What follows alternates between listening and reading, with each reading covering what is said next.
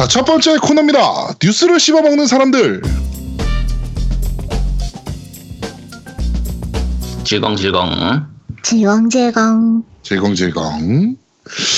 자, 한 주가 있었던 다양한 콘솔 게임계의 뉴스를 전달해드리는 뉴스를 씹어먹는 사람들 코너입니다. 자, 첫 번째 소식입니다. 아틀러스가 유럽 대륙을 직접 공략하기 위해서 유럽 지사를 설립했다는 소문입니다. 네. 이제 유럽 쪽에 그 다양한 그 아틀러스만의 게임들 있잖아요. 그 뭐죠? 페르소나 5 같은 느낌. 네. 이런 게임들을 직접적으로 공급하기 위해서 영국에다가 아틀러스 유럽 지사를 설립했다라고 합니다. 네. 한국에도 좀 지사를 설립해줬으면 좋겠네요. 네. 그거 좀 힘들 것 같은데? 있는 회사들이 철수를 하는 한국에, 네. 네, 한국, 해주세요, 좀. 한국에서 페르소나 많이 팔리는데. 그렇죠. 어느 정도 팔리긴 한데. 근데 유럽 전체적으로 페르소나가 되게 많이 팔렸다고 하니까. 네.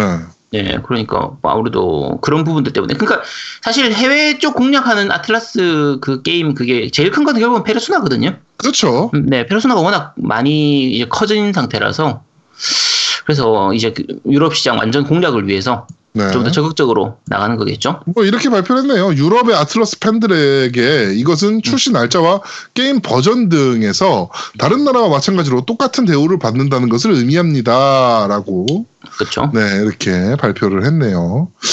우리나라가 발매가 엄청 늦었잖아요, 페르소나 5가. 뭐 엄청까지는 아닌데 그래도 꽤 늦은 편이었죠. 네, 한국 지사도 좀 만들어 주십시오. 네. 네. 자, 그렇습니다. 자, 다음 소식입니다.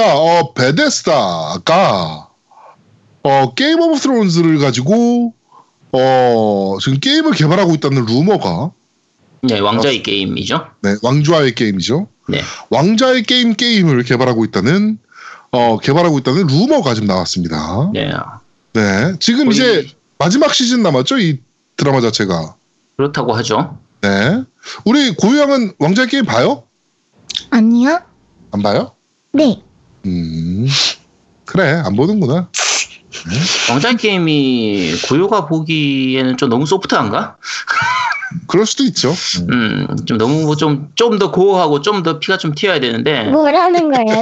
고유님이 보기에는 좀 너무 약해서. 그렇죠. 좀 시시해 보일 수도 있을 거예요. 죽도 몇 마디 안 하거든. 그렇죠. 네.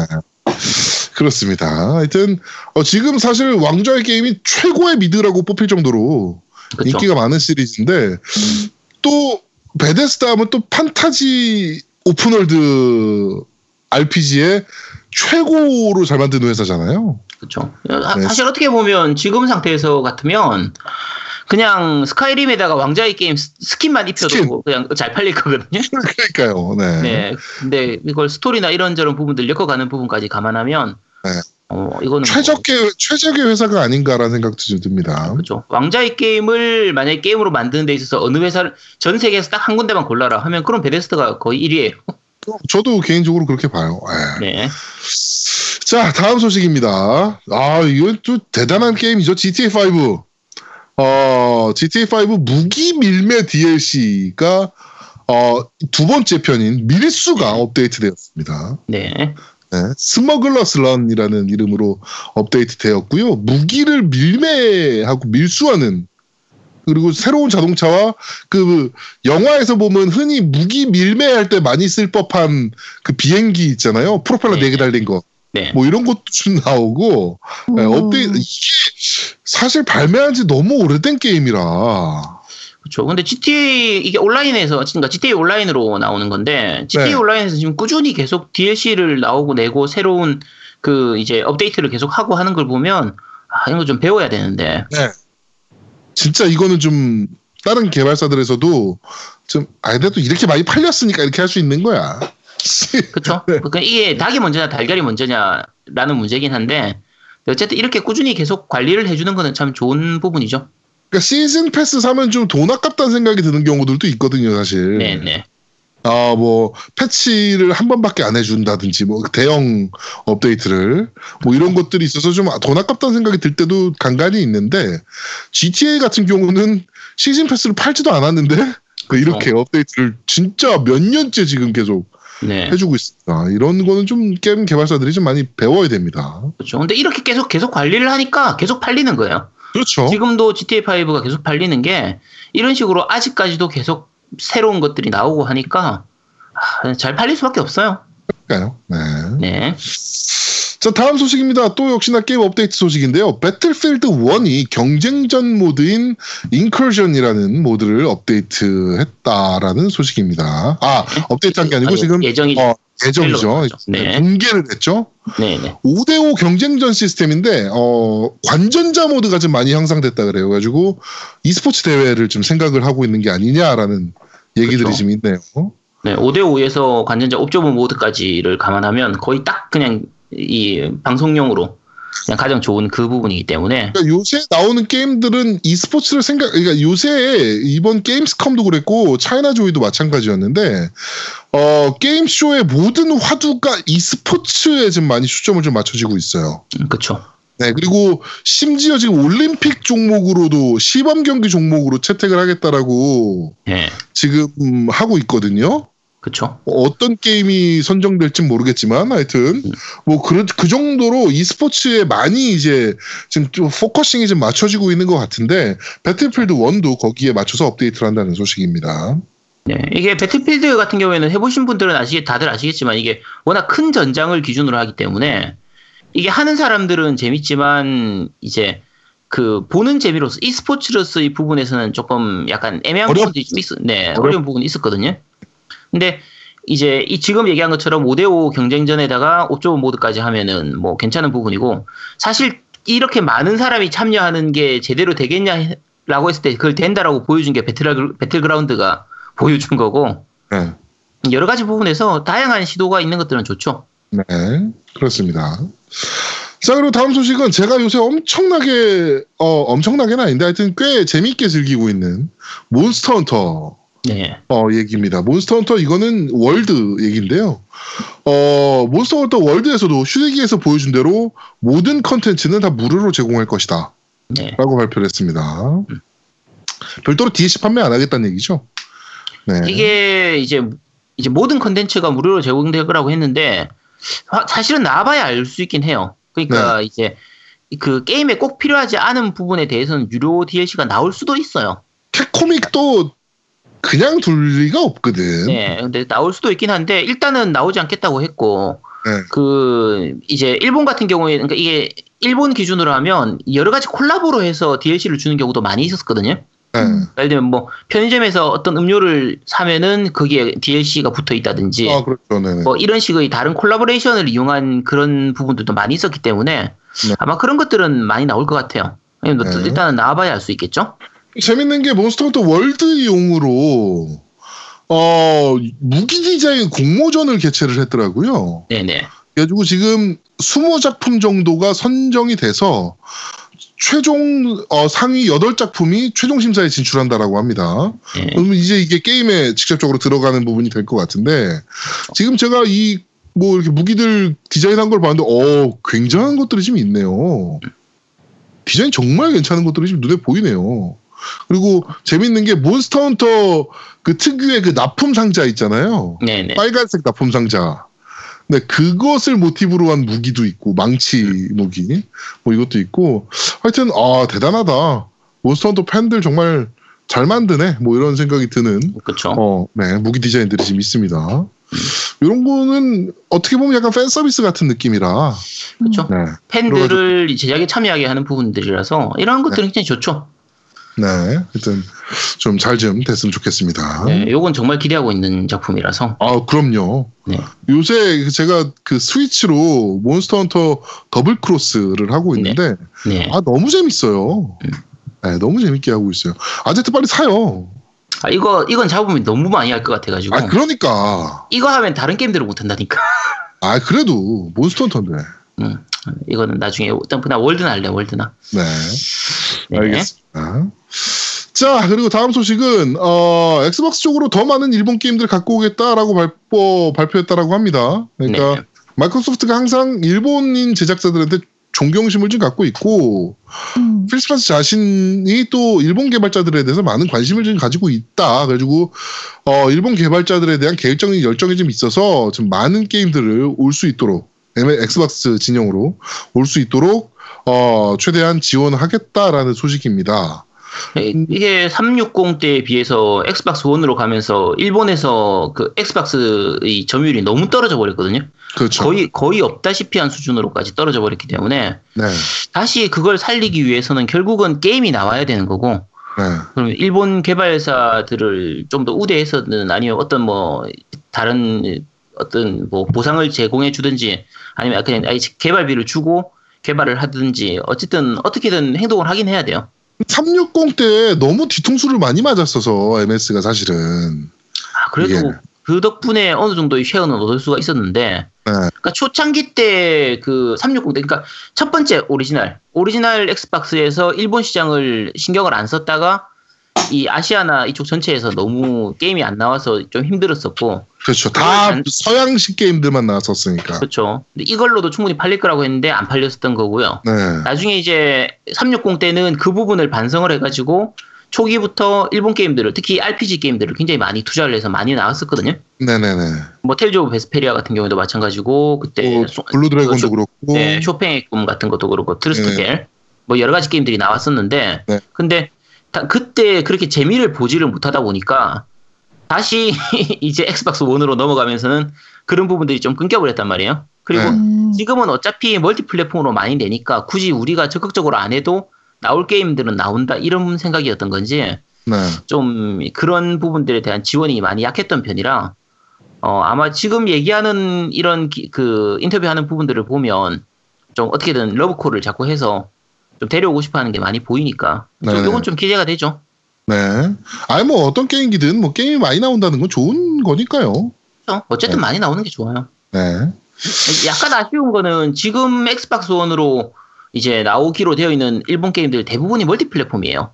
그러니까 네. 풀포로도 나오고 에곤으로도 나오는 부분들이라 에곤의 입지를 넓히는 데는 조금 약간 힘든 부분들이니까 그런 부분들은 조금 아쉽긴 하죠.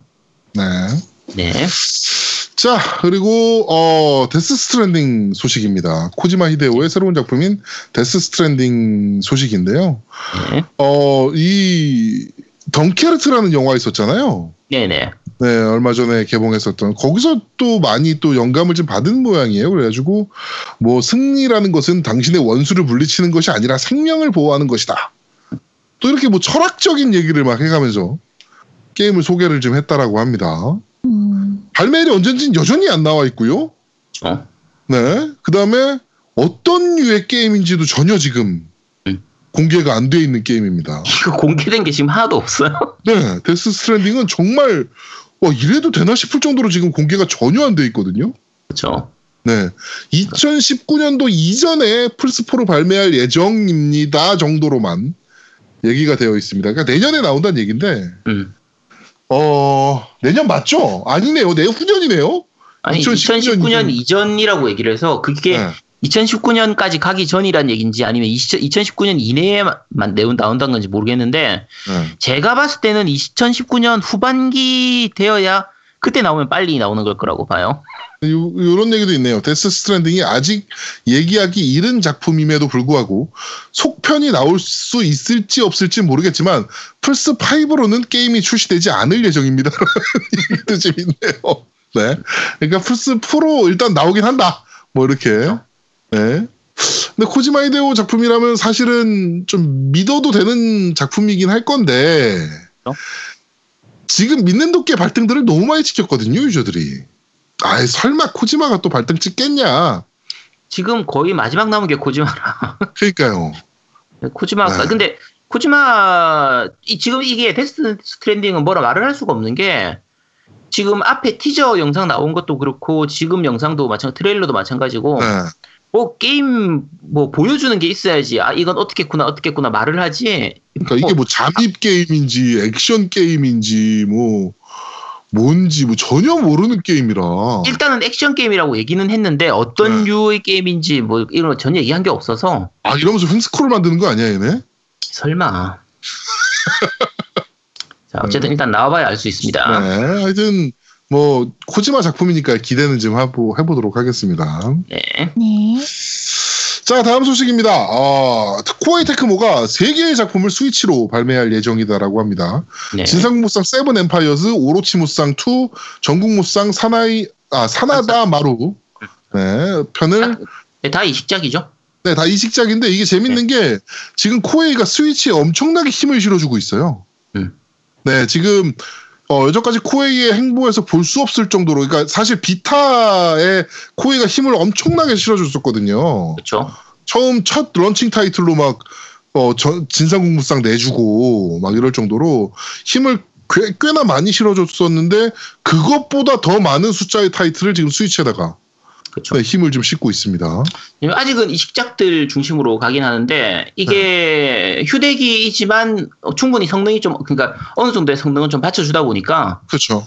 아무래도 이쪽으로 좀 게임들을 많이 내고 있는 상태고요. 뭐 일본 내에서 토기전이나 빨리 좀 나왔으면 좋겠네요. 스위치로. 그렇죠. 네. 토기전 굉장히 재밌게 했어가지고 토기전이 약간 라이트한 버전의 모넌이잖아요. 그렇죠. 네, 일본 배경으로 한. 네네. 네, 좀 개인적으로 굉장히 재밌게 했어가지고, 요거나 좀 빨리, 한글화 해가지고, 좀 토기전 2 극! 뭐 이런 식으로 좀 나와줬으면 좋겠네요, 스위치로. 아마 나오지 않을까 싶어요, 그것도. 뭐, 그렇겠죠. 비타로 네. 내진 않을 거니까, 지금 와가지고. 네. 그렇죠. 뭐, 그렇습니다. 네. 자, 이번 주 뉴스를 씹어먹는 사람들은 여기까지 진행하도록 하겠습니다. 네. 네. 자, 두 번째 코너입니다. 너 이거 들어봤어?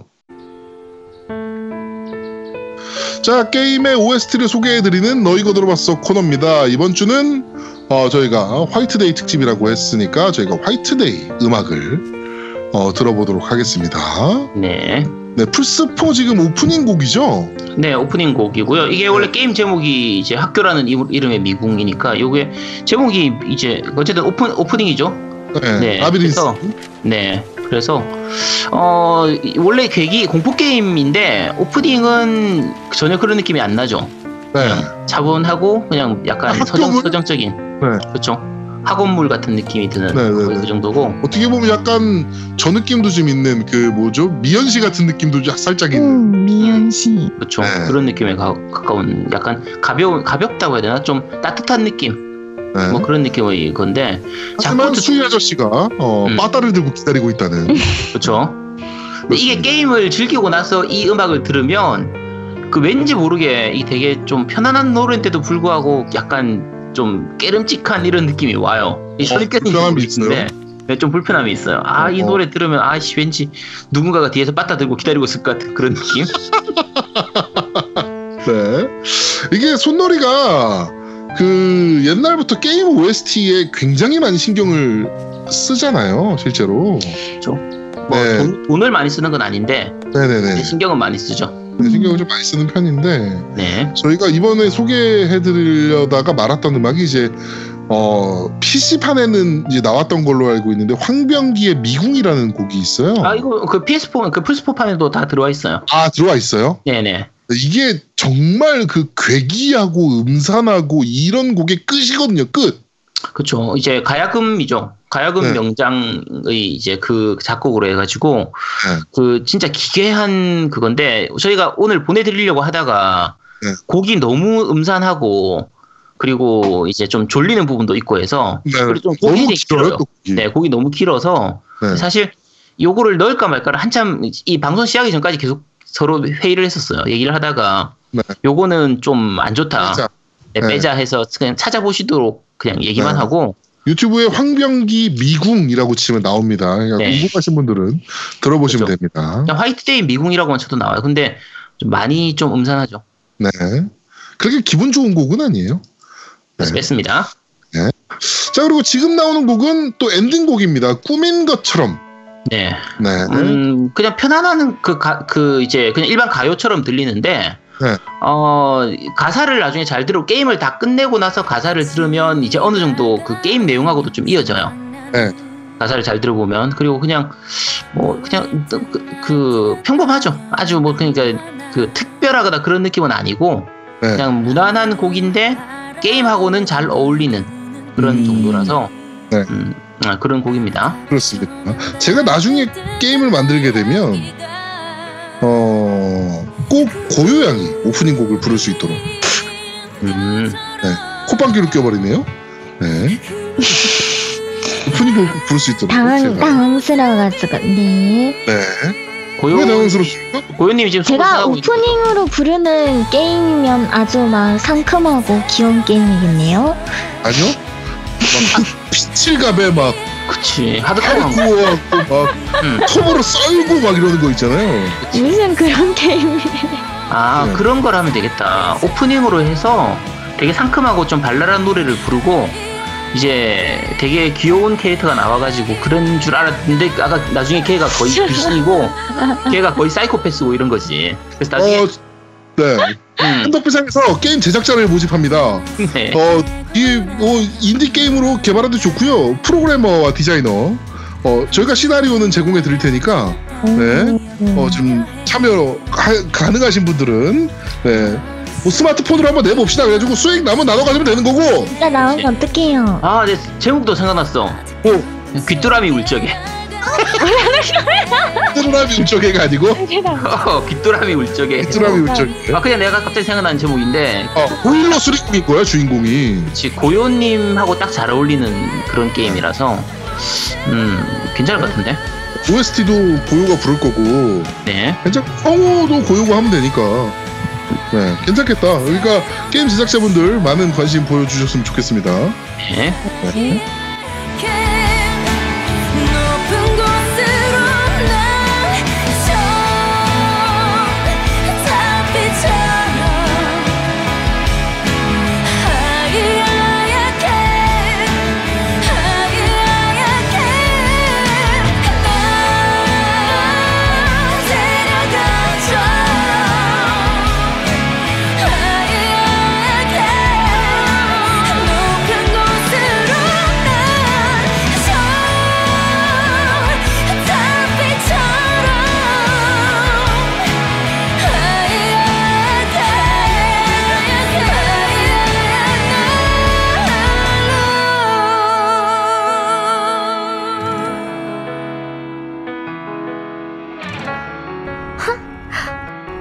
너 이 와중에 작업 거는 거야? 진짜 괜찮은데.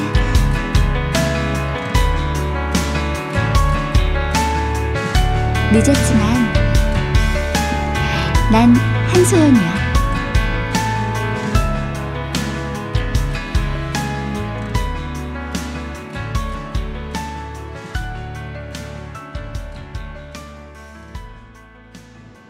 자, 그러면 너 이거 들어봤어 코너는 여기까지 진행하도록 하겠습니다. 네. 자, 마지막 코너입니다. 그런데 말입니다. 화이트데이 특집 빨간 휴지를 줄까 파란 휴지를 줄까? 이거 고유가 무서운 말투로 한번 해볼래요? 제가요? 네가요. 빨간 휴지를 줄까 파란 휴지를 줄까? 저 죽을 뻔했네. 오줌 쌀 뻔했네. 오줌 쌀 뻔했어. 아주 그냥. 다시 해봐야지. 빨간 휴지를 줄까? 파란 휴지를 줄까? 오, 야 이거 좋다. 좋네. 야, 진짜 그렇게 하지. 그러게. 네. 그렇습니다. 네. 네. 오늘 손놀이 특집이죠. 네. 어떻게 보면 손놀이에 대한 얘기를 많이 좀 할 건데 그 작품 중에서 화이트데이 얘기를 좀 하도록 하겠습니다. 이번에 플스4로 또 나오기도 했고. 그렇죠. 개인적으로 너무 울고먹는 거 아닌가 생각이 들 정도로 울고먹고 있는 작품이기도 합니다. 네, 일단 뭐 메인 얘기는 화이트데이에 대한 얘기를 하게 될 테고요. 네. 근데 화이트데이 얘기를 하려면 손놀이 얘기를 안 할 수는 없기 때문에 그렇죠. 그냥 좀 짚고 넘어가는 정도로만 얘기를 하도록 하죠. 네. 그 고윤님은 손놀이 하면 생각나는 거 있으신가요? 손놀이요? 네. 저는 화이트데이밖에 몰라요. 스토니시아 스토리나 다크사이드 스토리 이런 건 못 들어봤죠? 네. 악튜러스는요? 못 들어봤어요. 아, 역시. 포같은 사과는? 아니, 사과는 그게 뭐지? 악튜러스를 모르니까 당연히 포같은 사과는 모르겠죠. 그치. 네. 자, 일단 뭐 다들, 그러니까 우리 세대는 다들 아실 거예요. 어스토니시아 스토리는 모를 수가 없는 게임이거든요.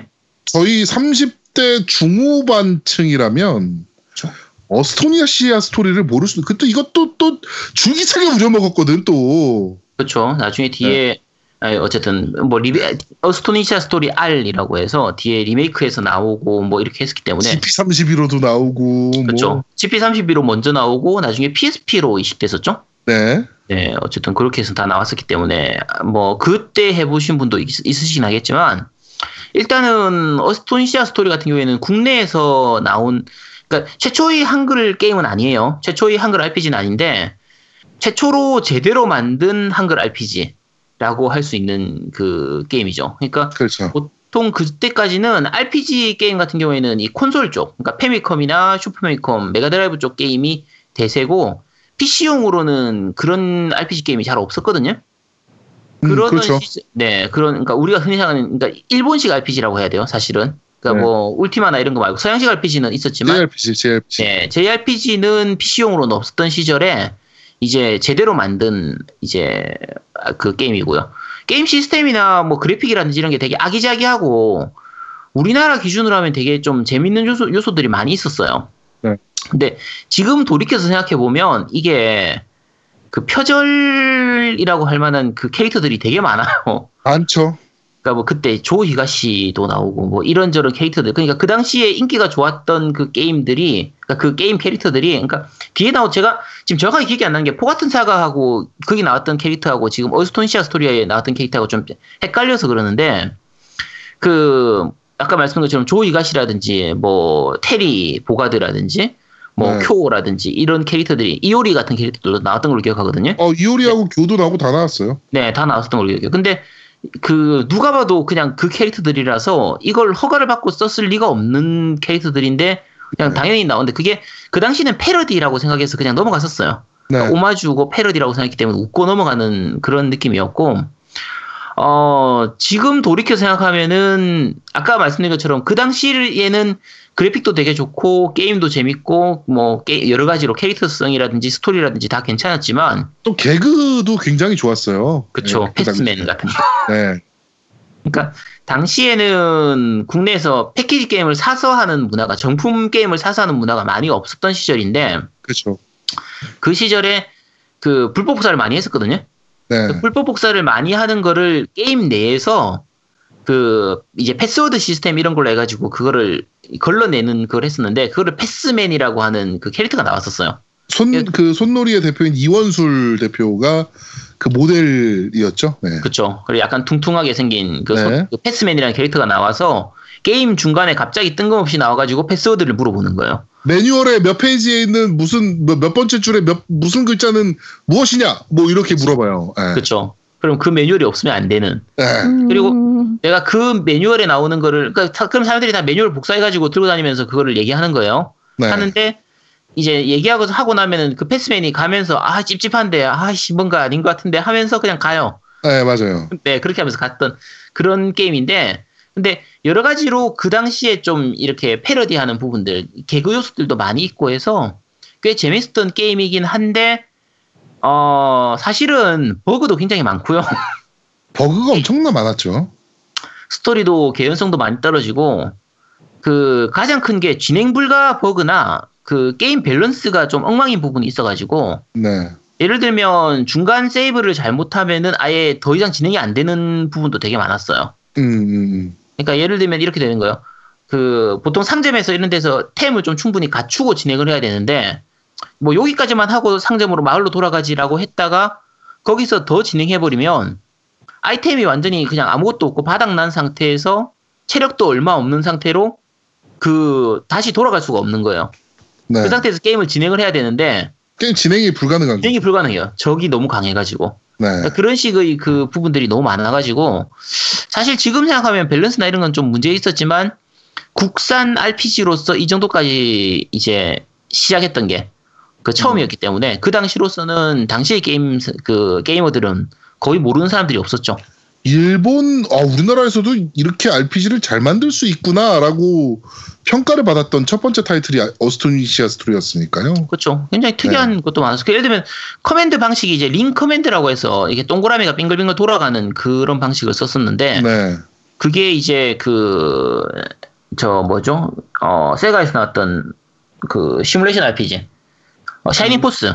샤이닝포스. 샤이닝포스에서 쓰는 거하고 비슷한 형태로 이렇게 조작을 할 수 있는 방식이었거든요. 근데 네. 그 형태가 굉장히 좀 독특한 형태라서 특이한 부분도 많았고 인터페이스도 좀 편한 부분들도 많이 있었고요. 그래서 여러 가지로 괜찮았던 게임이에요. 그러니까 아까 방금 말씀드린 것처럼 버그라든지 이런 문제가 있긴 했어도 그래도 어느 정도 인정해 줄 수 있는 네. 그런 게임이었고요. 이게 많이 팔았거든요, 우리나라에서. 그쵸, 그때 당시에는 판매량이나 이런 거를 정확하게 집계하진 않았던 시절이긴 한데 네.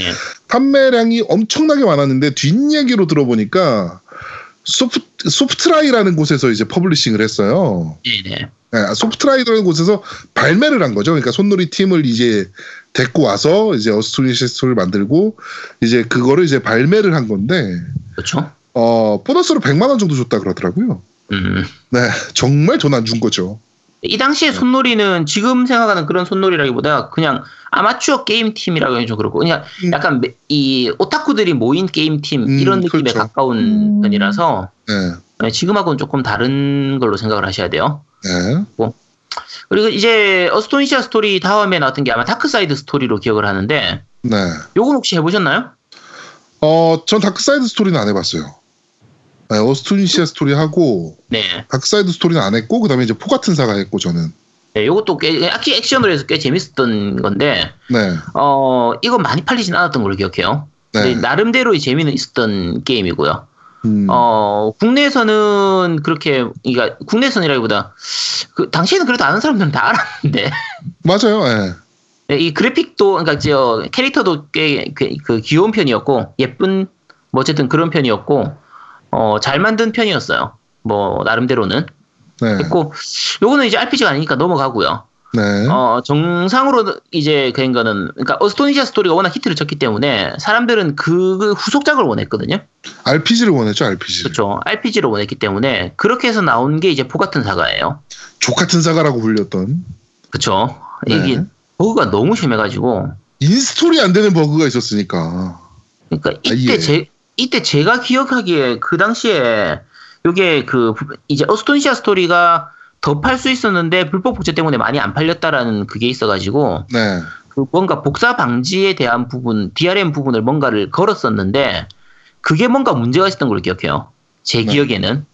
그래서 그것 때문에 오히려 진행이 불가되는 부분이 있고 이제 그 부분을 패치를 통해가지고, 그러니까 지금은 이제 패치를 하기가 쉽죠. 온라인이 네. 항상 되어 있고 하기 때문에. 근데 당시에는 패치를 하는 게 그렇게 쉽지가 않았기도 했고, 패치도 사람들 사이에서 그냥 아름아름으로 돌아다녔었거든요. 패치를 또 하면 세이브가 호환이 안 되는 문제도 있었어요. 그런 문제들도 있었죠. 네네. 그리고 마지막 최종 패치라고 해서 나왔던 패치조차도 그 상태에서 버그가 다 안 잡혔었어요. 네. 그래서 정말 이건 저도 하다가 중간에 포기했었거든요. 아니 그리고 2005년도에 패키지의 로망이라 그래가지고 아 그렇죠. 손놀이가 그 모든 패키지 게임을 한 방에 내는 걸 또 한 번 했었잖아요. 그렇죠. 근데 거기서도 포가튼 사가는 버그가 있었어요. 네. 네, 그 정도예요. 그래가지고 포가튼 사가의 저주라고 불렸었고 발매를 하겠다라고 처음 이제 개발하고는 중이다 포가튼 사가 판타그램에서 발매할 거다라고 발표했던 게 1994년이었거든요. 발매는 97년 11월에 됐으니까 지금으로 따지면 어마어마하게 연기된 거죠. 듀크누kem 포레버급이었던 이거는. 그렇죠. 네. 거의 그런 수준이죠. 네. 일단은 아까 말씀드린 것처럼 아까 오히려 앞에 얘기했던 그 다크사이드 스토리가 이 버그는 오히려 적은 편이었어요. 네. 이게 액션이라서 이제 버그 있을 일이 별로 없어서 그랬을 수도 있는데 이쪽이 오히려 더 나은 편이었고요. 다크사이드 스토리는 저걸로 욕을 많이 먹었죠. 그 세이브가 없어서 중간 세이브가. 그렇죠. 난이도가 약간 높은 편이었어요. 이게. 그래가지고 그러니까 보스전에서 죽으면 처음부터 다시 해야 되는. 그렇죠. 이런 게 진짜 짜증나는 문제였죠. 네. 이게 그러니까 다크사이드 스토리 그냥 약간만 얘기하죠. 그냥 그 당시에 그 파이널 파이트가 이제 좀 히트를 치고 했었으니까 네. 그냥 횡스크롤 액션 게임으로 이렇게 됐었는데. 밸런스 조절이 조금 약간 엉망이었어요. 그러니까 성장 요소라든지 이런 것들은 괜찮긴 했는데 밸런스는 좀 많이 엉망이었고 네. 이제 게임 캐릭터들 중에서 적으로 나오는 캐릭터들 중에 아까 얘기한 것처럼 다른 게임에서 어디선가 본 것 같은 캐릭터들도 되게 좀 많이 나왔었고 그렇죠. 그런저런 부분들이 있었죠. 네. 어쨌든 그렇고 그러니까 그때 아키라도 나왔던 것 같은데. 어쨌든 테리보가드 아키라 네. 뭐 그냥 다 나왔었어요. 온갖 네. 그 일본 격투 게임 유명한 애들은 그냥 뭐 이래저래 막 갖다 썼었으니까. 오마주랍 쓰고 이제 지금 쓴 거죠. 그렇죠. 네. 갖다 쓴 거. 그 당시에는 그런 인식이 별로 없었어요. 그러니까 이름을 약간 바꿔서 넣었어요. 그러니까 네. 뭐 테리 보가드 같으면 뭐 터리 보가드 이런 식으로. 네네 그렇죠. 예를 들면 어쨌든 그런 식으로 약간 이름을 바꿔서 넣었기 때문에 자기들은 괜찮다라고 생각을 했던 것 같아요. 네. 그리고 아까 말씀드린 것처럼 포가튼 사가 같은 경우에는 이제 스토리라든지 전체적인 볼륨 같은 건 어스토니시아 스토리보다 좀 많이 키웠지만 많이 키웠죠. 네, 버그는 더 많이 키웠던 편이라 그래서 포가튼 사가도 진행 제가 이건 엔딩을 못 봤기 때문에 네, 이거는 엔딩을 그때 당시에 정상적으로 볼 수가 없는 게임이었어요. 그렇죠. 그래서 네. 아, 너무 힘들었던 게임이라 여기 나오네요. 이오리가 아니고 아오리였고요. 네, 그런 식으로. 오가 아니고 큐였고. 네네. 뭐 아테네가 아니고 아테나. 뭐 이런 식으로 나왔다 그러네요. 네. 네, 그런 식으로 이름을 바꿔가지고 나왔었죠. 자 했고 이제 그 다음 나왔던 게 이제 강철 제국. 네. 요것들은 짧게만 얘기할게요. 강철 제국 같은 경우에는 이게 다른 일본 게임 좀 표절스러웠는데 하이브리드였나? 아니요, 저기 하이리워드. 하이리워드. 네. 그게 이건 뭐 사실 대표적인 대놓고 뺏긴 케이스예요. 그렇죠, 빚 갚는 게임. 네. 그래서 요거는 뭐 요건 더 얘기 안 하도록 할게요. 네. 좀 많이 좀 뺏겼던 게임. 대놓고 표절이었던 게임이라. 네. 대놓고 표절인데 재미는 별로 없었어. 근데 또 이게 네. 재밌는 게 이 강철 제국에 대한 코어 팬들이 좀 많았어요. 그래가지고 강철 제국 2 내놓으라고 아 그런 요구들이 굉장히 많았던 게임 중에 하나예요. 네. 제 개인적으로는 강철 제국하고 그 하이리워드하고 두 개를 다 했었는데 하이리워드를 먼저 했으니까. 네. 하이리워드를 굉장히 재밌게 했었거든요. 네네. 근데 그 상대적으로 강철 제국은 오히려 좀 별로였어요. 약간 떨어진 편이었어요. 인터페이스도 뭔가 애매한 부분도 좀 있고, 뭐 약간 뻑뻑대는 뭔가 뭐라고 해야 되지? 좀 그런 삐걱거리는 그런 느낌이 좀 있어가지고 별로였고요. 마지막으로 나온 게 이제 악튜러스죠. 그렇죠. RPG로서 마지막 나왔던 건 악튜러스인데 어떻게 보면 한글 이제 우리나라 국내에서 한국 RPG 게임의 거의 시작 문을 제대로 열었던 게 어스톤시아 스토리고 문을 마지막으로 닫고 나간 게 악투러스였어요. 악투러스, 네. 패키지로서는. 네. 그래서 악투러스는 괜찮았어요. 게임. 잘 만들었어요. 네, 잘 만들었어요. 네. 여전히 버그에서는 벗어나지 못하는데. 그렇죠. 여러 가지 시스템이나 그래픽도 굉장히 좋고요. 도트도 굉장히 잘 쓴 편이었고 음악도 좋고 악투러스는 진짜 버그만 잘 잡았었으면. 그러니까 우리나라는 이 당시에 우리나라는 QA 부분이 좀 문제가 많아서 네, 없었죠. QA라는 네, 자체가. QA라는 개념이 좀 너무 떨어지는 편이라서 차라리 지금 같으면은 사후에 이제 패치를 좀 확실하게 해가지고 고치기라도 할 텐데 그런 부분들도 제대로 안 됐었기 때문에 악투러스도 좀 여러 가지 문제가 있었죠. 근데 게임 자체는 굉장히 괜찮은 게임이었어요. 그렇죠. 지금 만약에 네, 잘 맞는 게임이라서 지금 다시 게임을 해보고 싶으신 분이 있다라고 하면 다른 게임들은 몰라도 악튜러스는 뭐 지금 해봐도 괜찮으실 게임이에요. 악튜러스는 근데 사실은 이게 손놀이 단독 작품이라고 하긴 좀 애매하고 그렇죠. 김학규 사장이 있었던 그라비티랑 같이 공동 제작했던 네. 네네네 그런 게임이었죠. 그렇죠. 그래서 라그나로크의 그 느낌하고도 네. 약간 비슷한 부분들이 좀 있고. 네네. 여러 가지 그게 있죠. 네. 자 그리고 이제 오늘의 하이라이트가 되는 게 이제 화이트데이가 되는데. 네. 대한민국 최초의 우리나라에서 만든 최초의 호러 게임이기도 하고요. 그렇죠. 네. 그러니까 지금도 그 최고의 지금까지 당신이 해봤던 최고의 공포 게임이 뭐냐? 10개만 꼽아봐라 하면 화이트데이는 거의 많이 얘기하는 편이에요. 꼽으시는 편이죠. 네, 많이 꼽으시는 편이죠. 한국식 공포를 극대화한 게임이다라는 평가도 받았었고요. 그렇죠. 그런 네. 게임이라서 화이트데이 얘기는 제가 좀 이따 다시 할게요.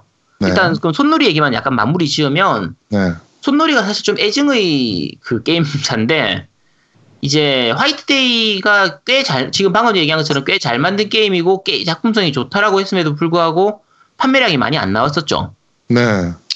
그게 뭐 여러 가지 이유가 있겠지만 불법 복사 얘기가 많았고 아무래도 네, 불법 복사 얘기가 좀 많이 있고 해서 결국 그래서 회사 자체가 이제 플래너스 엔터테인먼트라고 하는 곳으로 이제 합병이 되고 네. 나중에 이제 거기서 손놀이 게임 산업부가 되어 있는 상태에서 이제 엔트리브 소프트하고 손놀이로 또 갈라지고. 네. 엔트리브는 나중에 이제 팡냐 만드는 그 회사죠. 그렇죠. 그리고 이제 갈라진 다음에 손놀이 쪽의 이제 모바일 제작팀이 터노. 이제 이름을 아이언노스라고 또 바뀐 그게 나왔었어요. 그러니까 아이언노스가 손놀이를 거꾸로 읽은 말장난이거든요. 네. 그래서 아이언노스라는 이름으로 나오고 나중에 넷마블로 또 인수되기도 하고 다시 그 같이 들어갔던 이원술 대표가 넷마블을 나오면서 이제 로이 게임즈를 만들고. 네, 이번에 아예 손놀이로 바꾸고. 그렇죠. 이번에 개명을 한 거죠. 그러니까 네. 화이트데이를 출시를 하면서 손놀이로 이름을 바꿨어요. 저는 정말 화가 났던 부분이 그 부분이었어요. 그러니까 다 함께 차차차라는 모바일 게임을 개발을 했는데 이게 사실은 소니기에서 나왔던 게임을 하나 플스에서 나왔던 게임을 대놓고 베꼈던 게임이거든요. 완전히 표절이었죠. 네. 그래가지고 손놀이 이원술의 자존심은 없는 거냐 막 이런 얘기가 나올 정도의 표절작이어서. 그렇죠. 네, 그게 좀 많이 속이 상했죠. 저도 개인적으로. 근데 그게 돈은 벌었어요. 많이 벌었어요. 네, 그게 참 슬픈 점인데 어떻게 보면 자기 나름대로 잘 신경을 써서 잘 만들었던 게임들은 돈을 못 벌었고 오히려 지금 얘기한 것처럼 표절. 근데 그 전에도 손놀이가 표절해서 아까 처음부터 지금 캐릭터하고 자꾸 얘기를 하긴 했지만 표절해서 완전히 벗어나지 못했어요. 자유롭지 않죠. 네, 자유롭진 않아요. 그냥 게임 지금의 입장에서 보면은 그 당시에는 그냥 그러려니 하고 넘어갔었는데 지금 입장에서 보면 야 이것도 표절이고 이것도 표절인 것 같은데 이것도 비슷하고 이런 느낌의 부분들이 많이 있긴 했어요. 네. 있긴 했었는데 이제 아예 그러다가 아까 말씀하신 것처럼 모바일 쪽으로 그 다 함께 차차차 나올 때는 대놓고 표절이었죠. 네. 어쨌든 뭐 그렇게 해서 지금 손놀이로 넘어와서 우리 시대 때, 그러니까 90년대, 2000년대 초반에 느꼈던 그 손놀이에 대한 느낌하고, 그 당시는 손놀이는 믿을 수 있는 게임사였거든요? 네. 지금으로 치면, 그러니까, 일본에 스퀘어가 있으면은 우리나라에는 손놀이가 있다. 이런 느낌에 가까울 정도로. 그렇죠. 그렇죠. 약간 좀, 그냥 좀 하자고 하면. 네네. 진짜요, 진짜. 네. 네. 그런 느낌이었는데, 지금의 손놀이는 그런 거하고는 전혀 다르죠. 좀 다른 부분이고 예를 들면 아까 어스토니시아 스토리 같은 경우에 리메이크판으로 해서 어스토니시아 스토리 R이라는 게임으로 나왔었는데 네. 이게 아마 PC판으로도 나왔었던 것 같은데 근데 이것도 나름대로 버그가 있었어요. 그게 저거 어스토니시아 스토리 R이 그 저거 패키지 로망에 들어있던 걸 거예요 아마. 아 그랬었나요? 근데 네. 이것 여기에서도 그 버그는 있었죠. 네, 버그가 있었을 정도였으니까 참 좀 답답했죠 여러 가지로. 네, 버그에서 절대 자유로울 수 없는 개발사. 네, 버그와 표절에서 자유로울 수 없는 개발사고 네. 이 화이트데이 이제 오늘 얘기할 네. 화이트데이에서도 이것도 버그를 좀 얘기해야 될 것 같아요. 네. 자, 일단 화이트데이 이제 지금 즐기신 분도 많으실 테고요. 네. 이제 살까 말까 하시는 분도 많으실 텐데 이게 가격이 싸게 나왔거든요. 네. 그러니까 PC, 그러니까 플스4판이 아마 32,000원인가? 이 정도였으니까 일반적인 패키지 게임의 거의 한 절반 정도 수준밖에 안 되죠. 가격은 저렴하네요, 확실히. 네. 그리고 PC용으로도 스팀용으로도 나왔고 하니까 뭐 구입하시려고 하면 언제든지 구입하실 수 있는 게임이고요. 네. 일단 간단하게 소개를 하면 그 학교를 배경으로 하는 공포 게임이에요. 그래서 내용 그냥 초기 스토리만 얘기하면 이제 남자 주인공이 이제 여자의 자기가 좋아하는 여자의 다이어리를 주운 다음에 이제 다음 날이 화이트데이인데. 그 다이어리하고 이제 화이트데이 뭐 초콜릿인지 사탕인지를 하고 가치를 갖다 주려고. 근데 네. 그냥 주면 되는데 전날 밤에 학교를 굳이 잠입해서 들어간 다음에 걔 자리에다가 다이어리하고 그 사탕을 놓고 오겠다라는 이상한 생각을 하고 학교에 들어가서 잠입을 하는 게임이에요. 왜 그랬을까요? 고유양은 학교에 이런 남자친구가 있다면 어떨 것 같아요, 기분이? 굳이 왜 그렇게 해줄까 약간 찌질하구나 라고 생각할 듯? 좀 무섭지 않을까 왠지? 야, 무섭죠. 아니 남자애가 화이트데이라고 해서 선물을 주는데 그게 무서워요? 무섭지. 아니 굳이 그냥 직접 주면 되는데 왜 굳이 밤에 가가지고. 아, 얘가 수줍은가 보지. 찌질하죠 좀. 아 그렇죠 맞아요. 이 주인공이 좀 찌질해요. 맞아요. 이게 그 작년에 모바일로도 출시를 했는데 네. 그 PC판 처음 나왔던 게 2000년대 초반이었죠. 2001년도였나? 어쨌든 그 시기쯤이라고 기억을 하는데 네. 그때는 괜찮았던 게임인데 문제가 작년에 모바일로는 꽤 괜찮게 이식이 됐어요.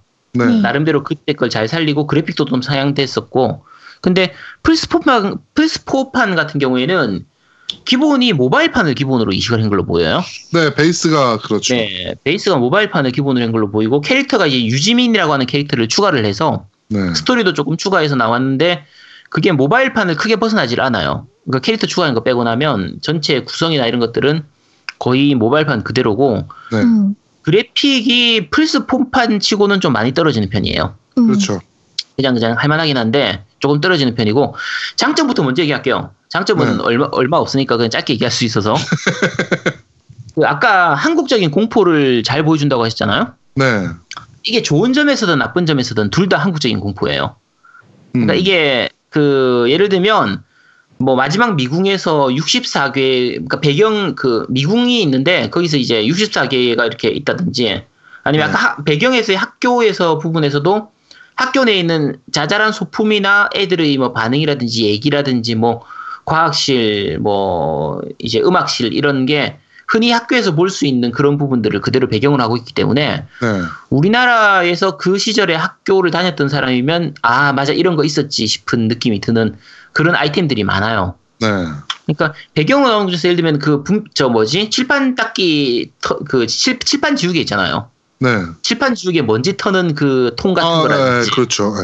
뭐 휴지통 이런 거 있는 거라든지, 뭐 그런 부분들 나와 있는 게 굉장히 좀 아 맞아 이런 거 있었어라고 하는 그런 느낌이 드는 부분들이 많이 있긴 한데, 네. 이게 2001년도에 나왔던 거기 때문에 지금 사람들이 보면 이건 뭐지 싶은 부분도 아마 있을 거예요. 아마 지금 네, 그런 분도 있으실 테고, 네. 퍼즐에서 오행이라든지 이런 걸 이용한 퍼즐도 좀 많이 있어요. 그러니까 그 많이 있는 건 아니고 이제. 끝에 가서 나오는데 여러 가지로 어쨌든 동양적인 그 공포에 대한 부분을 많이 넣고 그 중간중간에 아이템 같은 걸 줍는 거에서 이제 그러니까 수집 요소가 되는데 귀신으로 적으로 나오는 귀신 같은 경우에도 우리가 흔히 말하는 괴담에서 많이 들어보는 내용 있잖아요. 네. 그러니까 우리나라에서 흔히 얘기하는 그런 야 교실에서 이런 일이 12시가 되면 뭐가 떨어지고 뭐 그 학교 괴담 흔히 얘기하는 네. 뭐 피아노 위에 피가 떨어지고 하는 뭐 그런 식의 그 요소들을 많이 집어넣어놨어요. 그래서 네. 우리나라 사람들이 보면은 아 이런 내용 어디서 들어본 것 같아 싶어서 좀 더 감정이입이 잘 되는 이제 그런 부분들이 좀 있긴 하죠. 그게 장점이긴 한데 단점으로서의 그 부분도 그대로 보여주는 게 그 우리나라 한국 영화의 그 공포 영화나 이런 것들을 많이 보면 네. 그 최근에 나왔던 그 시간 위의 집이었나? 그 김윤진 나오는 그 영화에서도 나오는데 네. 공포 게임은 그냥 공포로만 가면 되는데 네. 이게 쓸데없이 감동을 주려고 뭔가 억지로 짜내는 스토리, 뭐 억지 스토리 같은 게 좀 많이 있어요. 네. 그냥 공포만 주면 되는데. 그렇죠. 뭐 이상하게 뭐 모성애를 이렇게 얘기를 한다든지, 뭐 갑자기 뭐 우정을 얘기를 한다든지, 뭐 이런 식으로 그쪽으로 가면서 막 억지로 전혀 감정이입이 안 되는. 좀 그런 느낌의 스토리도 좀 약간 섞여 들어가다 보니까 네. 오히려 몰입에는 방해되는 부분들도 좀 있어요. 아, 요거는 이제 스토리는 얘기해버리면 스포가 되기 때문에 이게 나온 지 얼마 안 된 게임이라서 제가 스토리는 거의 얘기를 안 할 거거든요. 최대한 네. 얘기를 안 할 테니까 어쨌든 그런 부분들이 좀 있고요. 이걸 장점이라고 얘기했었던 건가 이게? 네. 자, 그럼 이제부터 본격적으로 단점을 얘기할게요. 네. 일단 개연성이 너무 없어요. 스토리에 스토리든 뭐 모든 부분에서 그러니까 예를 들면 자 그 화이트데이에서 적이 누구예요? 수이죠. 네. 보면 처음 시작부터 나오는데 수이가 갑자기 우리가 이제 그 환풍구 안에 들어가가지고 숨어 있으면 수이가 나와가지고 그 사람을 학생을 때려 패서 끌고 들어가는 장면이 나와요. 맞아요. 네. 근데 그 수이가 왜 패는지가 설명이 안 돼요. 수이가 왜 애를 저렇게 패고 수이가 저렇게 미쳐 날뛰는 부분에 대해서 네. 그 충분한 설명이 없어요. 맞아요. 게임 끝까지 다 하고 나서도 네. 고유님 이거 해봤어요? 저 어느 정도 스토리 알아요. 아 그래요? 네, 그래서 왜 그러는지 네. 알아요. 왜 그래? 수이가 왜 패요? 사람을? 귀신 들려서. 이거 맞잖아요. 아니에요? 네, 맞아요. 아 그래요? 자, 그래요, 맞아요. 네, 네. 아제트가 여자 화장실에서 자꾸 배회하는 것도 귀신 들려서예요. 그래요. 저 같은 경우에 이제 스토리를 일단 엔딩만, 그러니까 기본 엔딩만 봤거든요. 한성화 엔딩이라고 해서 제일 기본 엔딩인데, 그 엔딩만 본 상태인데, 스토리상에서 억지스러운 부분이 너무 많아요. 그러니까 게임을 다 하고 나서도, 그러니까 저 캐릭터가 왜 그렇게 하는지를 모르겠다, 이게 아니라, 그 스토리로 이렇게 얘기를 하긴 해요. 저 캐릭터가 저렇게 된 거는 이런 일이 있어서 이렇게 된 거다, 이런 식으로 얘기를 하는데, 그게 납득이 별로 안 가는 거죠. 아니 저런 과거가 있었다고 해도 왜 지금 저렇게 됐는지가 별로 이해가 잘 안 가는 거예요. 전혀 감정이입이 안 돼서 좀 그런 부분들이 있어요. 그리고 스토리만 개연성이 없는 게 아니라 이게 이제 우리가 바이오헤즈드라든지 이런 게임처럼 이제 좀 수수께끼를 풀어가고 퍼즐을 풀어가면서 게임을 진행을 해야 되거든요. 네. 근데 그 퍼즐을 푸는 부분에서도 개연성이 좀 너무 떨어져요. 그러니까 어떤 퍼즐을 푸는 방식에 있어서 이걸 이렇게 풀어야 된다라고 하면 그거에 대한 힌트라든지 요거는 요렇게 푸는 게 당연하겠지라고 하는 그런 뭔가가 주어져야 되는데 그게 너무 없어요. 그러니까 제가 요거 첫 번째 엔딩을 볼 때 한 15시간 정도 걸렸거든요. 네. 근데 보통 방송하시는 분들 보면 어느 정도 공략을 알고 플레이하는 분들 같은 경우에는 한 4-5시간 정도 걸려요, 원래. 네. 4시간에서 5시간 정도면 엔딩을 볼 수 있는데 저 같은 경우에는 15시간 걸렸거든요. 근데 네. 15시간 걸린 것도 그나마 중간중간에 막혔을 때 정 안 될 때는 이제 게시판 들어가서 공략을 찾아보고 진행을 했기 때문에 15시간인 거고 네. 그 공략을 제가 보고 풀고 나서 생각을 했던 게 이거 공략 안 보고 했으면 150시간 걸렸어도 엔딩을 못 봤을 것 같아요. 아, 그 정도예요? 그러니까 개연성이 너무 없어요. 그러니까 예를 들면 한 두 가지 정도만 예를 들게요. 네. 중간에 예를 들면 책상이 이제 문이 닫힌 책상이 있는데 네. 책상의 모서리 이 테두리 부분에 있는 그 무늬를 이렇게 맞춰야지 퍼즐이 풀리는 그런 퍼즐이 있어요. 네. 근데 그 무늬를 맞추는 퍼즐이 있다는 거를 바로 알 수가 없어요. 아. 그러니까 거기에 그런 퍼즐이 있다는 걸 모르는 거예요. 그러니까 차라리 퍼즐을 주워주고 이 퍼즐을 풀어라 이거 같으면은 괜찮은데 그냥 책상에 있는 무늬처럼 밖에 안 보여요. 그게 퍼즐일 거라는 생각을 하기가 힘든 거죠. 그러니까. 야, 설마 이게 퍼즐이겠어? 뭐 이런 느낌인 건가? 그렇죠. 그런 느낌에 가까워요. 그런 느낌에 가깝고. 그 다음에 또 다른 예를 들면, 이제 약간 후반부 쪽에 가면 이제 수의 결계라고 해서 그 결계를 푸는 장면이 나오는데, 네. 결계를 푸는 열쇠 같은 걸 얻어요. 네. 그러고 나서 그 결계를 풀면, 이제 어떤 이벤트가 진행되면서 이제 적한테 쫓기게 되거든요. 쫓기면 내가 도망을 가서 어떤 곳에 가서 이제 어떤 행동을 해야지 적한테서 도망칠 수가 있는데 네. 그 부분에 대한 설명이 없어요. 근데 그냥 없는 것뿐만 아니라 제가 거기서 어마어마하게 많이 죽었거든요. 네. 근데 처음에 몇 번 헤매다가 나중에는 결국 거기까지 가는 것까지는 성공을 했는데 가서도 죽는 거예요. 그 장소에 가는 게 아닌가 했더니 그 장소에 가는 게 맞긴 맞아. 맞긴 맞는데 알고 보니까 그 결계를 해제하기 전에 어떤 행동을 미리 먼저 해야 돼요. 어떤 행동을 먼저 해놓고 그 결계를 열어야 이제 이 부분이 진행이 되는 거거든요. 근데 그거에 대한 설명이 없어요. 충분하지가 않아요. 그러니까 튜토리얼이 생각보다 없는 거네요. 그렇죠. 그러니까 튜토리얼이 없다라기보다 게임 중간에 퍼즐을 풀 수 있는 힌트가 이제 자기들 나름대로는 이제 그 서류, 그러니까 우리가 바이오헤즈드 같은 경우에도 서류 같은 걸 찾아보면서 거기서 힌트가 이렇게 나오잖아요. 네. 이제 그걸 통해서 유추를 할 수 있는 부분으로 되어 있는데 그 유추할 수 있는 부분이 이건 좀 약간 약해요. 그러니까 자기들 나름대로는 힌트를 준 거라고 준 건데 이 공략법을 안 보고 그냥 하면은 이게 힌트란 걸 좀 알기가 힘든 부분. 그런 부분들이 좀 있어요. 그러니까 제일 마지막 미궁에서는 이제 목화 토금수를 맞추는 이제 퍼즐이 있는데 네. 저 같은 경우에는 그게 굉장히 쉬웠어요. 왜냐면 이제 한의사기 때문에 우리가 음양 오행하면서 목화 토금수는 기본이거든요. 네. 오행이라고 부르는 게 이제 나무, 불, 이제 흙, 금, 이제 쇠, 그다음에 물 이렇게 해서 목화 토금수가 기본 그거라서 알 수 있는데 만약에 이걸 모른다고 하면 이 순서가 목화 토금수라는 거를 언제 가르쳐 주냐면 굉장히 초반부에 있는 그 문서 하나에서 그 순서가 나와요. 네. 그거를 기억해뒀다가 제일 끝에 있는 미궁에서 써먹어야 되는 거예요. 그러니까 이런 부분이라서 조금 약간 어려운 부분이 좀 있어요. 그러니까 이게 어렵네. 공략법을 알고 풀면은 별로 어렵지가 않아요. 정말 쉬운데 네. 아무것도 없이 내가 공략을 안 보고 저 같은 경우에 이제 처음 시작할 때 제가 방송할 때 처음에 한 초반부 한 시간 반 정도를 방송을 했었기 때문에 네. 방송을 시청하신 분은 아시겠지만 저는 기본적으로 공략을 안 보면서 플레이를 하거든요. 네. 너무 어려운 거야. 그렇더라고. 계속 화장실에만 네. 있고. 아니 그리고 그거는 이제. 혹시 그게 뭔가 아이템이나 이런 게 떨어져 있나 싶어서 찾아본 거지. 네. 자, 어쨌든 좀 저런 부분들이 좀 있고요. 그리고 조작도 너무 안 좋아요. 조작감이. 아, 그거는 제가 아제트님이 플레이하는 거 계속 보면서 되게 느꼈던 점이에요. 그러니까 이게 모바일 게임을 이식하고 그다음에 이게 원래 또 베이스는 PC 게임이잖아요. 마우스를 이용하는 그렇죠. PC 네네. 게임이다 보니까 그 인터페이스를 콘솔로 갖고 아무런 개선 없이 갖고 왔다는 거.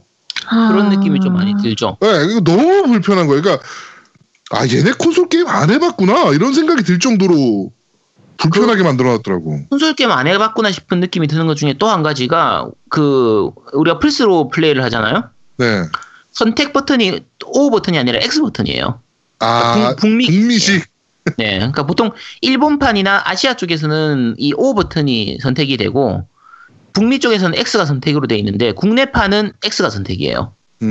이게 재밌는 거는 일본판은 O가 선택이래요. 뭐야 그럼? 그러니까 이걸 왜 이렇게 했는지 좀, 그러니까 이건 단점이라고 말하긴 힘든데 생각 없이. 그러니까 이 게임을 만드는 제작자들이 콘솔 게임에 대한 이해가 그렇게 좀 좋지가 않다라는 걸 알 수 있는 부분이죠. UI가 엉망이라는 거, UI UX가 엉망이라는 거잖아요. 그렇죠. 그런 부분들이 있고, 아까 이제 제아동님 얘기하는 것처럼 예를 들면 문을 연다라고 치면은 그냥 문 가까이에 가서 버튼만 누르면 열 수 있도록 만들어줘야 되는데 네. 이제 그렇게 해서 열리는 문도 있고 문 손잡이를 정확하게 클릭을 해야 열리는 문도 있어요.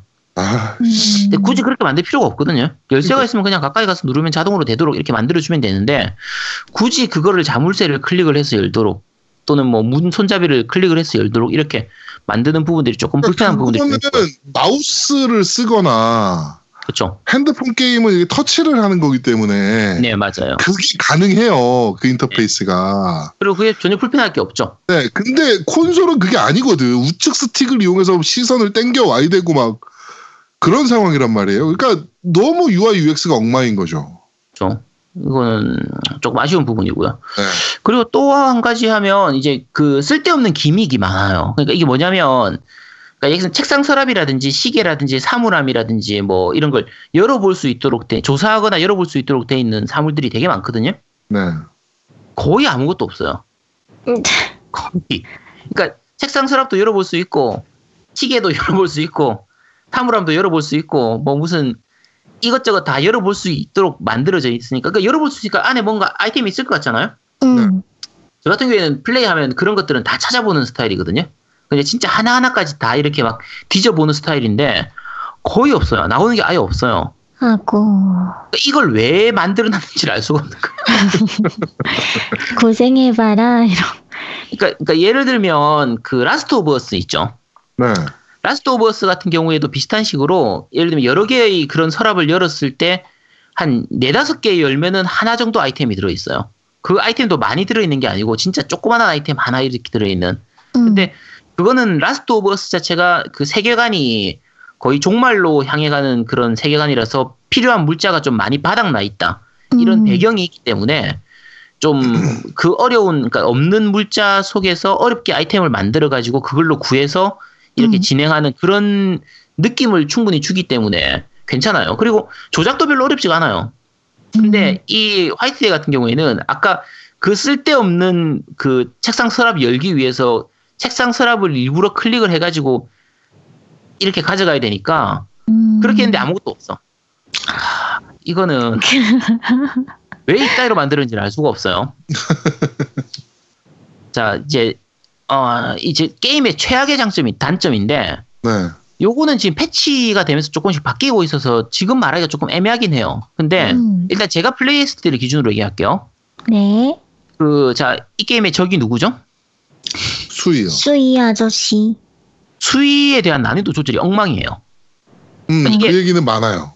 어렵다거나 무섭다거나 이런 게 문제가 아니라 짜증나요. 그러니까 이게 그 제가 첫 번째 플레이 할 때는 수위를 그러니까 그 난이도를 이지 난이도로 했었거든요. 네. 쉬운 난이도로 돼 있을 거예요. 쉬운 난이도로 했음에도 불구하고 수위한테 한 번 걸리면 거의 죽어요. 그러니까 이게 그 제일 낮은 난이도에서는 이제 수위가 한테 걸 들키는지 아니냐를 이렇게 눈 표시로 해서 그 이블 위딘에서 나온 것처럼 네. 수위가 나를 찾고 있는지 아닌지에 대해서 눈으로 레이더처럼 표시가 돼요. 그래서 그거를 봐가면서 조심을 하면 되는데 이지 난이도까지는 바로 앞에 그러니까 문 바로 앞에 수위가 있어도 그 앞에 수위가 있다는 걸 모르기 때문에 내가 그냥 문을 열었다가 바로 수위를 만나게 되는 이런 상황이 생기거든요. 근데 이제 여러 번 반복 플레이를 통해서 수위의 그 행동 패턴이나 이제 움직임 패턴을 루트를 알면 괜찮은데 그걸 모르는 상태에서 플레이를 하면 수위한테 걸리면 죽는 거예요. 그러니까 수위 걸음걸이도 엄청 빨라. 엄청 빠르더라고. 그러니까 이게 수위한테 걸렸을 때 내가 도망쳐서 이렇게 이제 말 그대로 그냥 도망칠 수가 있어야 되는데 그냥 걸리면 죽는 거야. 걸리면. 그러니까 그 제가 아제트님 방송을 쭉 봤는데 수위가 그 여자 화장실에 이렇게 아제트님이 엎드려가지고 화장실 변소 안에 들어가가지고 이렇게 엎드려서 숨어있는 모습을 아니, 보면 꼭 여자 화장실은 아니고 이게 오해가 있을 수 있는데 네. 그 여자 화장실을 가려고 간 게 아니고요. 도망치다 보면 남자 화장실은 오른쪽으로 꺾어야 되고 네. 여자 화장실은 그대로 도망치다 뭐 어찌됐건 네.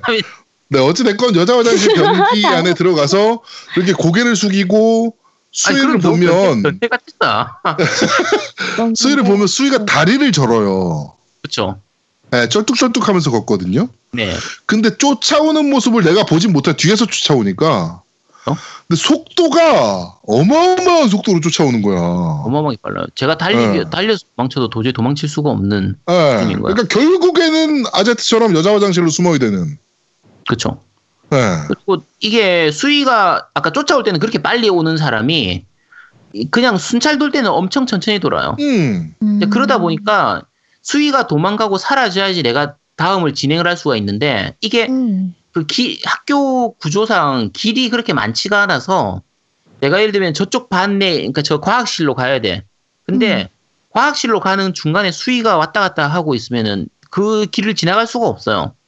그러면 한참 기다려서 수위가 아래측으로 내려가길 기다린 다음에 지나가야 되는데 그게 짜증나요. 지루하고. 그러니까 이게 수위가 무서운 게 아니고 짜증나더라고. 그렇죠. 맞아.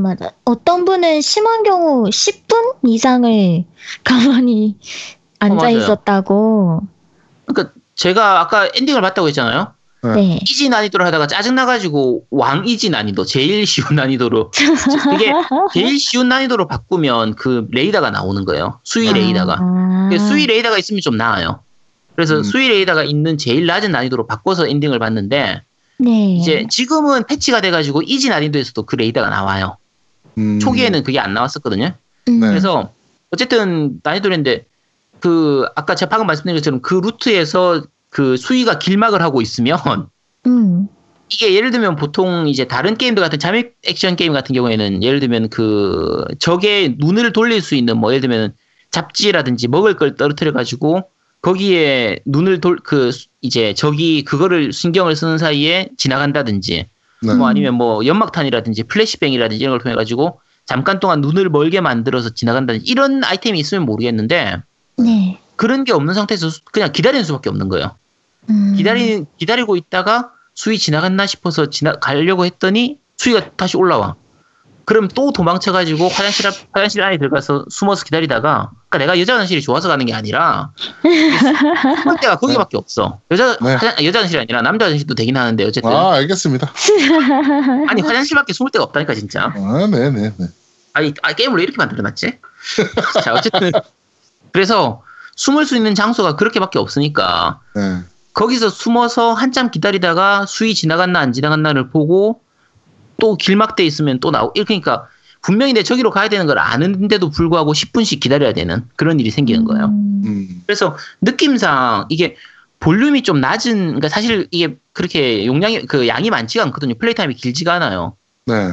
그 수위의 그런 길막이 있어도 아, 이게 이지 난이도로 하는 거 기준으로 하면 제가 지금 다시 하라고 하면 한 3시간 정도면 엔딩을 볼 것 같아요. 오. 근데 이 짧은 볼륨을, 작은 볼륨을 그 수위의 길막을 이용해서 억지로 플레이 시간을 늘리는 느낌이에요. 아... 좀 거의 그런 느낌에 가깝거든요. 네.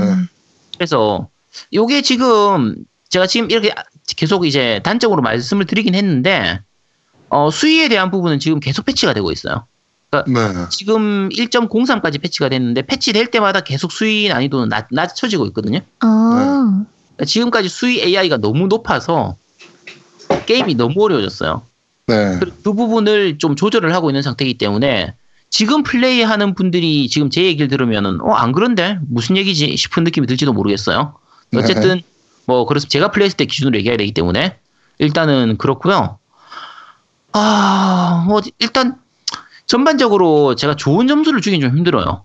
화이트데이 같은 경우에. 그러니까 게임이 재미가 없었냐고 하면 재미가 없었던 건 아닌데 네. 중간중간에 공략을 안 보면은 진행을 하기 힘들 만큼 좀 그러니까 어렵다기보다 납득이 안 가는 퍼즐이 좀 많은 부분이 있었고 네. 그래서 웬만하면 그냥 공략 보면서 하세요.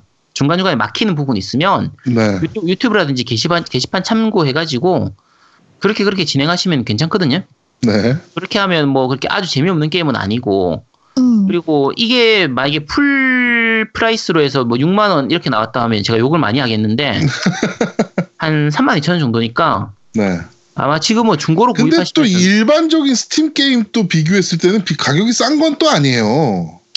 그쵸. 네, 그 게임 볼륨 생각하면 그쵸. 그러니까 인디 네. 게임들이 보통 한 20불 정도 수준이니까 네. 15,000원, 18,000원, 뭐 2만원 뭐 이 정도 하니까 네. 약간 비싼 편이긴 하죠. 네, 뭐 싼 편은 또 아니야 생각해보면. 그쵸. 일반 트리플 A급 타이틀에 비하면 싼 거죠. 네. 근데 뭐 여러 가지 일단 어쨌든 우리나라 게임이고 한글화 되어 있고 뭐 우리나라 게임이니까 당연히 한글화 되어 있겠지만 네. 뭐 음성까지 다 한글화가 되어 있는 상태고 뭐 여러 가지로 그냥 아까 말씀드린 것처럼 지금 가격을 생각을 하면은 그렇게까지 욕할 만한 게임은 아니긴 해요. 네. 그래서 한 서너 시간은 아니고 한 10시간 정도 만약에 공략을 계속 그러니까 옆에 달아놓고 보는 게 아니면 그냥 단순하게 플레이하면 아마 한 8시간에서 10시간 더 걸리지 않을까 싶어요. 저처럼 네. 막혀가면서 플레이를 한다고 치면 10시간 정도 될 테고 이게 멀티 엔딩이라서 엔딩 종류가 여러 가지거든요. 각 네. 여자 캐릭터별로 공략이 다 따로 있기 때문에 나름대로 즐길 만한 게임이니까 할인할 때 이럴 때 골라가지고 한번 구입해 보셔도 되고요. 네. 플스가 없는 분은 모바일로 하셔도 됩니다. 네, 굳이 뭐. 네, 네 모바일하고 차이가 많이 안 나기 때문에 네. 모바일로 뭐 플레이를 하셔도 되고요. 일단 게임에 대한 얘기는 여기까지만 얘기를 하고요. 네. 약간 좀 얘기했으면 싶은 게 불법 복제 부분 얘기인데. 네. 지금 이제 요 며칠 사이에 조금 말이 많은 게 이제 이 손놀이 측에서 불법 복제 때문에 스팀판이 너무 많이 안 팔린다. 네. 이제 다시 뚫렸거든요. 뚫려서 이제 하루 만에 뚫렸어요. 하루 만에. 네. 그래서 에누보를 썼는데. 네. 네. 그래서 이게 뭐 스팀판이 7,000장인가 8,000장인가 팔렸다는 그 뉴스를 봤었는데 네. 그래서 스팀판이 그러니까 어쨌든 판매량이 잘 안 나온다 이런 얘기를 했는데 그 이게 15년 전에 처음 화이트데이가 나왔을 때라면은 이 말이 통했을지 모르겠지만 네. 지금은 그걸 핑계 대기에는 게임이 좀 너무 별로예요. 네. 그러니까 게임을 충분히 잘 만들고 지금 패치 통해서 어느 정도 괜찮아지고 있긴 하지만 그 너무 단점들이 좀 많이 있기 때문에 이걸 불법 복제의 핑계를 대기에는 좀 아니라고 생각해요. 아니라고 생각하고 그 위쳐 시리즈를 만든 그 CDPR 있죠. CD 프로젝트 레드. 거기서 얘기했던 게 있는 게 그 예를 들면 이제 중고나 복제 때문에 이제 자기들이 피해를 볼 수도 있겠지만 그 게이머들이 게임을 안 산다는 거는 그거는 이제 게임사 입장에서 유저들이 사서 플레이할 만큼의 가치를 못 줬다는 거예요. 그렇죠. 그래서 중고나 이 복사 때문에 돈을 못 버는 게 아니다. 그 정도의 가치를 못 줘서 자기들이 돈을 못 버는 거지. 그래서 그 얘기하고 이제 그 CDPR 같은 경우는 이제 DRM을 안 쓰죠. 그러니까 불법 복사 그 차단하는 그 프로그램을 안 쓰는 거예요. 안 써요. 네. 네. 그러면 이제 모르는 사람들이 이렇게 얘기할 수도 있어요. 위쳐가 그만큼 많이 팔렸으니까 그렇게 얘기하는 거지.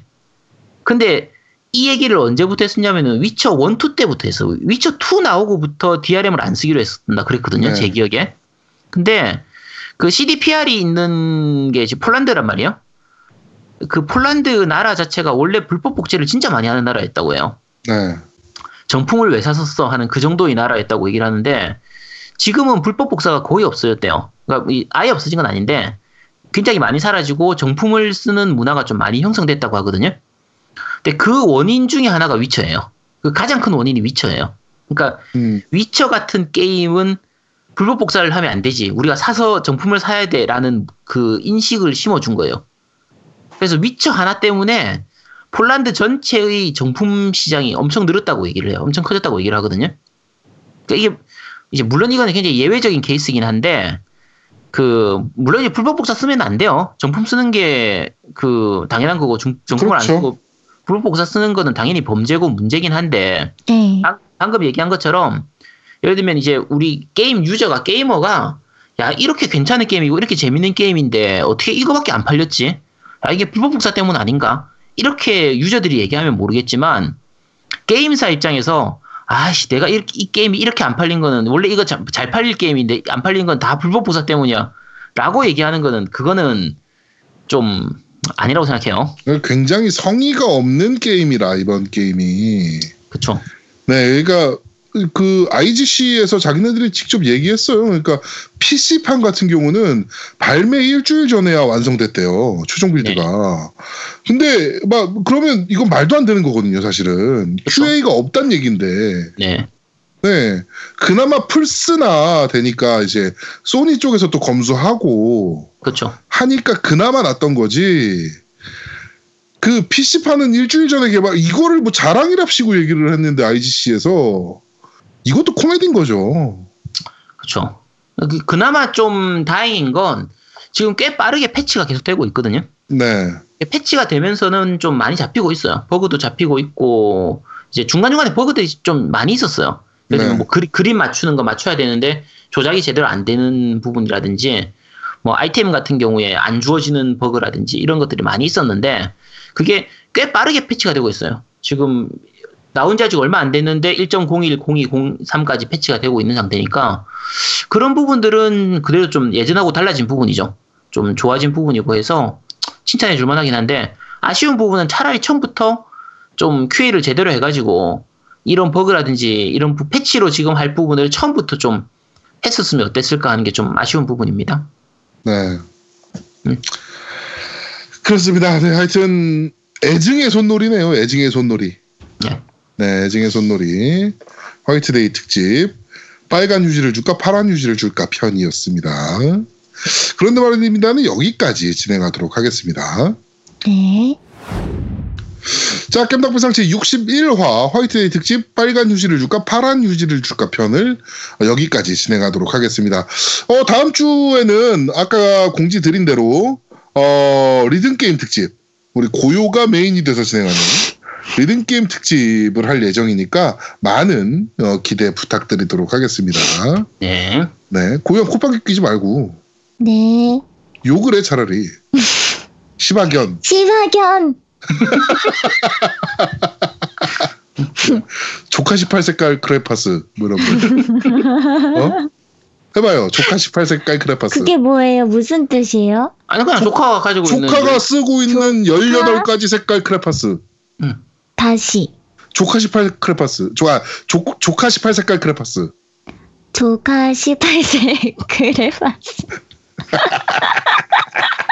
너와 이상한 거 가르치시는 거 아니에요? 뭘? 야, 네가 나이가 몇 갠데 내가 지금 여기서 가르친다고 네가 배우냐 그거를? 응. 네. 알고는 있지만, 네. 네. 알겠습니다. 다음 주 기대 많이 해주시고요. 겜덕비상 제61화 화이트데이 특집 빨간 휴지를 줄까 파란 휴지를 줄까 편은 여기서 모두 마무리하도록 하겠습니다. 저희는 다음 주에 좀 더 재밌고 알찬 방송으로 여러분들을 찾아뵙도록 하겠습니다. 고맙습니다. 감사합니다. 감사합니다. 뿅. 아유, 뿅뿅. 뿅뿅뿅뿅. 고생 많았어. 아이고, 도움이도 없고. 그러게. 아유, 고생 많았네. 다음 주는 쉴 수 있으니까 괜찮아. 어, 다음 주는 고요가 할 거니까. 다음 주는 편안하게 숟가락만. 네, 이상이.